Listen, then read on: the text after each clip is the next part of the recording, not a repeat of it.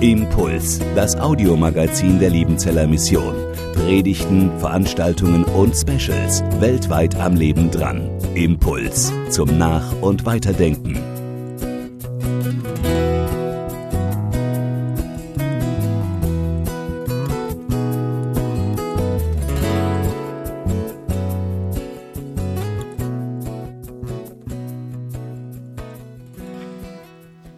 Wunderschönen guten Morgen.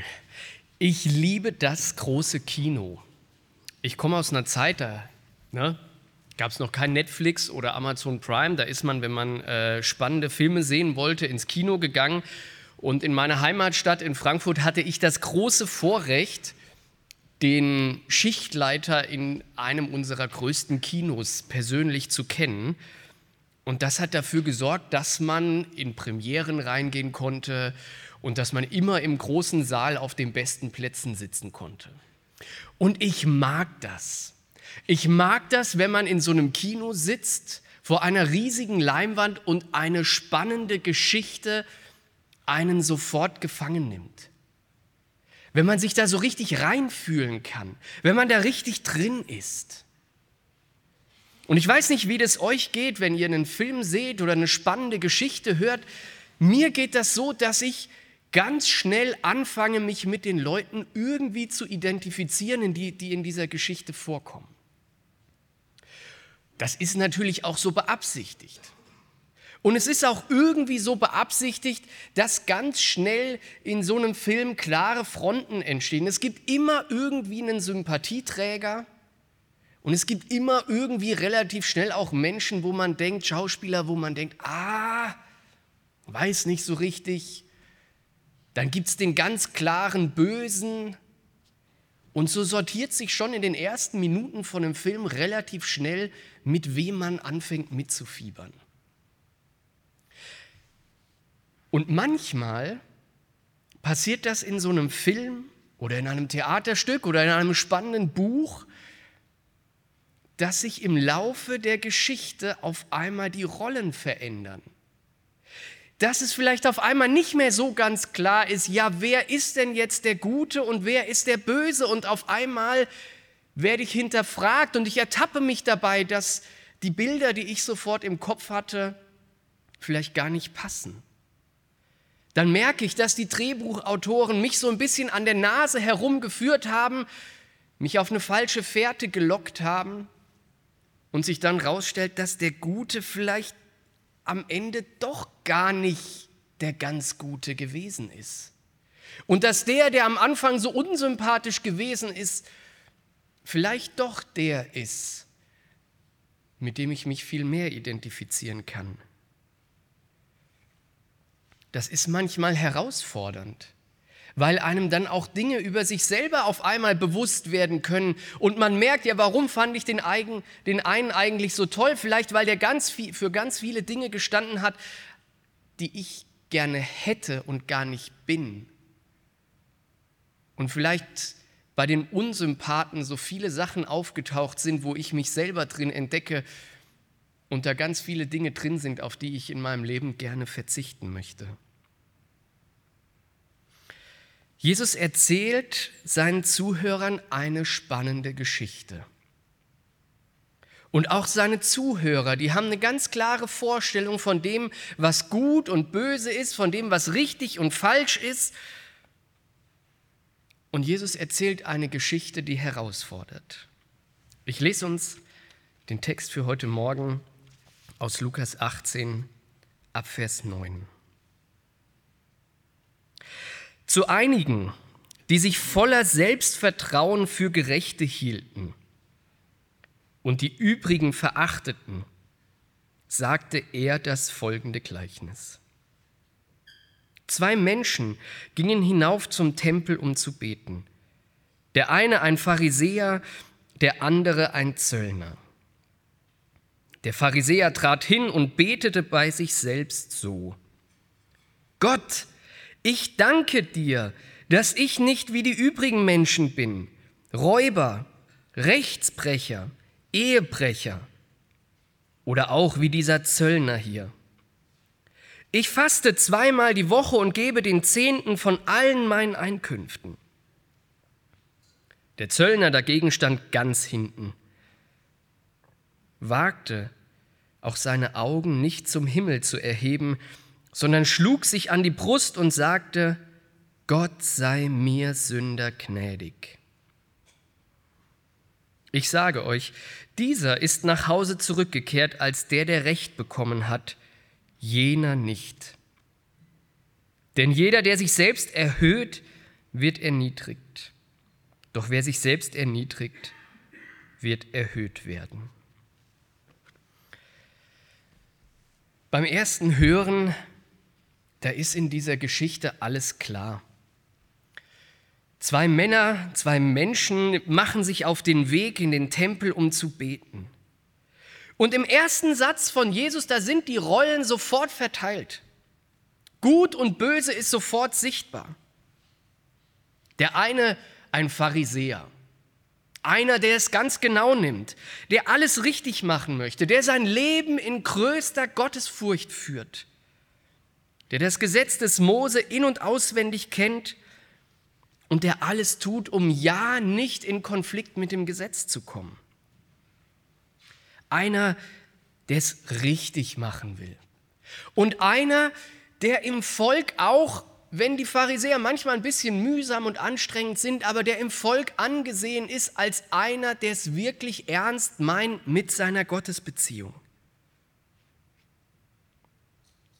Und dann da der andere, es reicht nur seinen Beruf zu erwähnen und schon ist er unsympathisch. Ein Zöllner. Einer, der mit den Römern gemeinsame Sache macht. Ein Kollaborateur. Einer, dem man nach dem Leben trachten sollte, den man am besten, wenn überhaupt, mit Verachtung bestrafen sollte. Einer, der sich auf Kosten seines eigenen Volkes bereichert, ein Egoist, einer, der vielleicht als Kind mal das Gesetz des Mose gelernt hat, aber der sich entschieden hat, einen anderen Weg zu gehen. Was hat so einer überhaupt im Tempel verloren? Was will der Typ überhaupt da? Aber schon der zweite Satz von Jesus, der bringt die Wendung in diese Geschichte. Der Pharisäer, der wandelt sich nämlich in dieser Erzählung von dem Gottesfürchtigen zum Egoisten. Er betet bei sich selbst. Er führt also irgendwie so etwas wie ein Selbstgespräch, anstatt dass er in ein Gespräch mit dem lebendigen Gott tritt. Und was tut er? Er produziert sich selber. Ich danke dir, dass ich nicht so bin wie all die anderen hier. Wie die Ehebrecher, die Rechtsbrecher, die Zöllner, die Räuber, die Ungerechten, die anderen halt.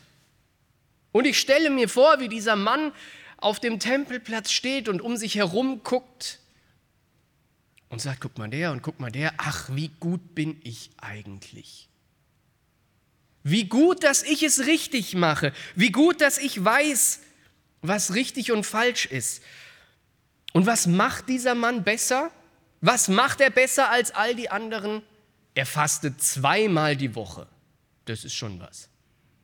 Und er gibt von allem, was er einnimmt, den Zehnten. Also nicht nur von manchen Sachen, sondern wirklich von allem. Er nimmt das Gesetz wirklich ernst. Er leistet ganz schön was. Und weil er viel leistet, ist er besser als alle anderen. Und weil er viel leistet, kann er sich in die Mitte des Tempelplatzes hineinstellen und sagen, Gott, danke, dass ich besser bin als alle anderen. Ich habe mich ja gefragt, was geht in einem Menschen vor, dass er das nötig hat? Was geht in einem Menschen vor, der ins MSZ kommt und in der Gebetszeit sich für sich selber irgendwo hinstellt, sich im Raum umguckt und sagt, danke, dass ich besser bin als die anderen hier. Ja, die sind auch alle in den Gottesdienst gekommen. Aber danke, dass ich besser bin. Danke, dass ich regelmäßiger meine stille Zeit mache als alle anderen hier. Ich stehe morgens nämlich schon um halb fünf auf. Also ich nicht. Und danke, dass ich viel häufiger in die Chapel komme als alle anderen hier. Und viel intensiver bete als alle anderen hier. Ganz ehrlich, das ist Grundschulniveau. Mein Jüngster, der ist gerade in die Schule gekommen und es gibt jeden Mittag oder wahrscheinlich jeden Tag in der Schule so ein Battle, wer kann was besser als der andere. Und wie oft kommt er mittags nach Hause und entweder weint er, weil irgendjemand anderes was besser konnte, oder er sitzt dann bei uns am Tisch und sagt, ich kann das A viel besser schreiben als der Jochen. Der Jochen sitzt neben ihm. Und immer ist das so ein Vergleichen. Und jetzt ganz ehrlich, so einem Knirps, der demnächst sieben Jahre alt wird und äh, auf dem Weg ins Leben hinein ist, dem kann man das noch verzeihen. Aber was ist das denn für ein Verhalten, wenn ich meine Identität, mein Selbstwert, meine Position vor Gott da rausziehen muss, dass ich auf andere herabgucken kann? Dass ich auf andere herabgucken kann und sagen kann, die sind doch nicht so gut wie ich.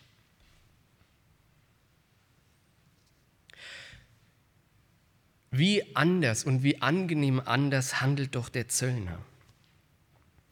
Der muss seine Identität nicht daraus ziehen, dass er andere niedermacht. Also zumindest nicht seine Identität vor Gott. Der ist sich seiner Situation sehr genau bewusst. Er hat nichts zu bringen. Er ist hier in den Tempel gekommen und er steht ganz hinten, vielleicht direkt neben dem Eingangstor, weil er weiß, alle hassen mich hier. Und er weiß auch, ich habe Gott nichts zu bringen. Ich habe bei den Menschen nichts zu melden und bei Gott habe ich schon gar nichts zu melden. Er weiß um seine Schuld. Er weiß um die Dinge in seinem Leben, die nicht gut sind. Und jetzt lässt Jesus ihn sich sogar auf die Brust schlagen das macht ein Mann nicht. Das machen nur Frauen. Also dieser Mann, der demütigt sich vor den Leuten. Also er steht zwar da hinten in der Ecke, aber er tut Dinge, die würde kein normaler Jude tun. Er schlägt sich auf die Brust und dann lässt Jesus ihn diese ganz zentralen Worte sprechen. Gott sei mir Sünder gnädig. Was ein Vorbild. Ein Mensch, der sich seiner eigenen Schuld bewusst ist, der weiß, ich kann nichts anbieten, der demütig vor Gott tritt. Der weiß, ich bin darauf angewiesen, dass der Herr der Welt mich gnädig anschaut. Diese Vorstellung von dem Gott als Richter, ich merke es, die ist uns ein bisschen fremd geworden.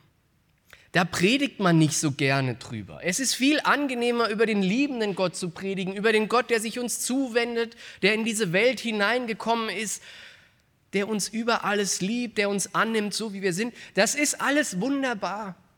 Und das macht so viel mehr Spaß, darüber zu predigen. Und trotzdem entdecken wir in der Bibel an vielen Stellen eben auch den Gott, der richtet, der Recht spricht, vor dessen Richterstuhl wir einmal alle offenbar werden müssen. Wir haben uns gewöhnt daran, dass Gott lieb ist, dass Gott gut ist. Und das ist ja auch nicht falsch. Aber wisst ihr, was ich in meinem eigenen Leben an dieser Stelle beobachte? Ich habe mich an diesen lieben Gott gewöhnt. Ich habe mich daran gewöhnt, dass ich angenommen bin. Das ist nicht falsch das ist gut. Aber je mehr ich mich daran gewöhne, umso unbedeutender, umso unwichtiger, umso irrelevanter wird das, was Jesus am Kreuz getan hat für mein Leben. Weil es so normal geworden ist, weil es so gewöhnlich geworden ist, weil ich mir nicht mehr darüber bewusst bin, wer ich eigentlich vor Gott bin. Dass ich eigentlich wie dieser Zöllner bin, dass ich nichts zu bringen habe dass ich mich ganz hinten anzustellen habe, weil ich ein Mensch bin, der schuldig wird, weil ich versage in meinem Leben. Weil ich nichts zu bringen habe, außer diesem einen Satz, Gott sei mir Sünder gnädig. Jesus erzählt uns von diesen beiden Männern, die unterschiedlicher nicht sein könnten. Und jetzt ist spannend, anders als bei vielen Gleichnissen nimmt Jesus am Schluss sogar die Deutung vor. Das kommt gar nicht so häufig vor. Oft lässt Jesus einfach die Zuhörer dann mal stehen mit so einer Geschichte. Aber hier deutet Jesus das am Ende und er sagt es nochmal ganz klar, dieser, also der, der gesagt hat, Gott sei mir Sünder gnädig, der geht als Gerechter nach Hause. Über das Leben von diesen Menschen hat Gott Recht gesprochen. Der Richter sagt, es ist in Ordnung. Dein Leben ist zurechtgebracht. Es ist richtig. Deine Haltung ist richtig. Der Pharisäer, der braucht das ja gar nicht. Der Pharisäer braucht es überhaupt nicht, dass Gott über sein Leben Recht spricht. Der hat es nicht nötig, dass Gott in seinem Leben Dinge wieder in die richtige Richtung lenkt, weil ja schon alles in Ordnung ist aus seiner Perspektive. Ich danke dir, dass ich richtig bin. Wer mit dieser Haltung vor Gott kommt, ja, was soll Gott denn da tun? Wofür braucht dieser Mensch Gottes Handeln noch? Zwei ganz unterschiedliche Männer. Und wenn ich mir das als Film vorstelle, dann kann ich mir vorstellen, wie die Rollen sofort eindeutig besetzt sind. Natürlich ist beim Hören oder beim Zuschauen dieser Pharisäer sofort negativ besetzt und der Zöllner sofort positiv besetzt. Und natürlich fühlen wir uns dem Zöllner gleich mal viel mehr verbunden, weil diese demütige Haltung vor Gott zu treten, die ist uns doch viel näher. Ein bisschen lustig an dieser Geschichte ist, dass die Leute, die, denen Jesus das erzählt hat, das genau andersrum beim ersten Hören verstanden haben. Für die war ganz klar, der Zöllner ist der Böse. Und der Pharisäer ist doch eigentlich der Gute. Der ist zwar vielleicht anstrengend, aber das ist der Gute. Und Jesus hält den Leuten einen Spiegel vor und sagt, ja, jetzt schaut mal ganz kurz in euer Leben hinein. Er fordert sie heraus, weil wir konnten es in Vers 9 lesen. Jesus erzählt dieses Gleichnis Menschen, die von sich selber denken, dass sie es schon richtig machen. Die von sich selber denken, dass sie fromm sind die von sich selber denken, dass sie den richtigen Weg gefunden haben und sich deswegen über andere erhoben haben. Und auf einmal hält Jesus mir den Spiegel vor.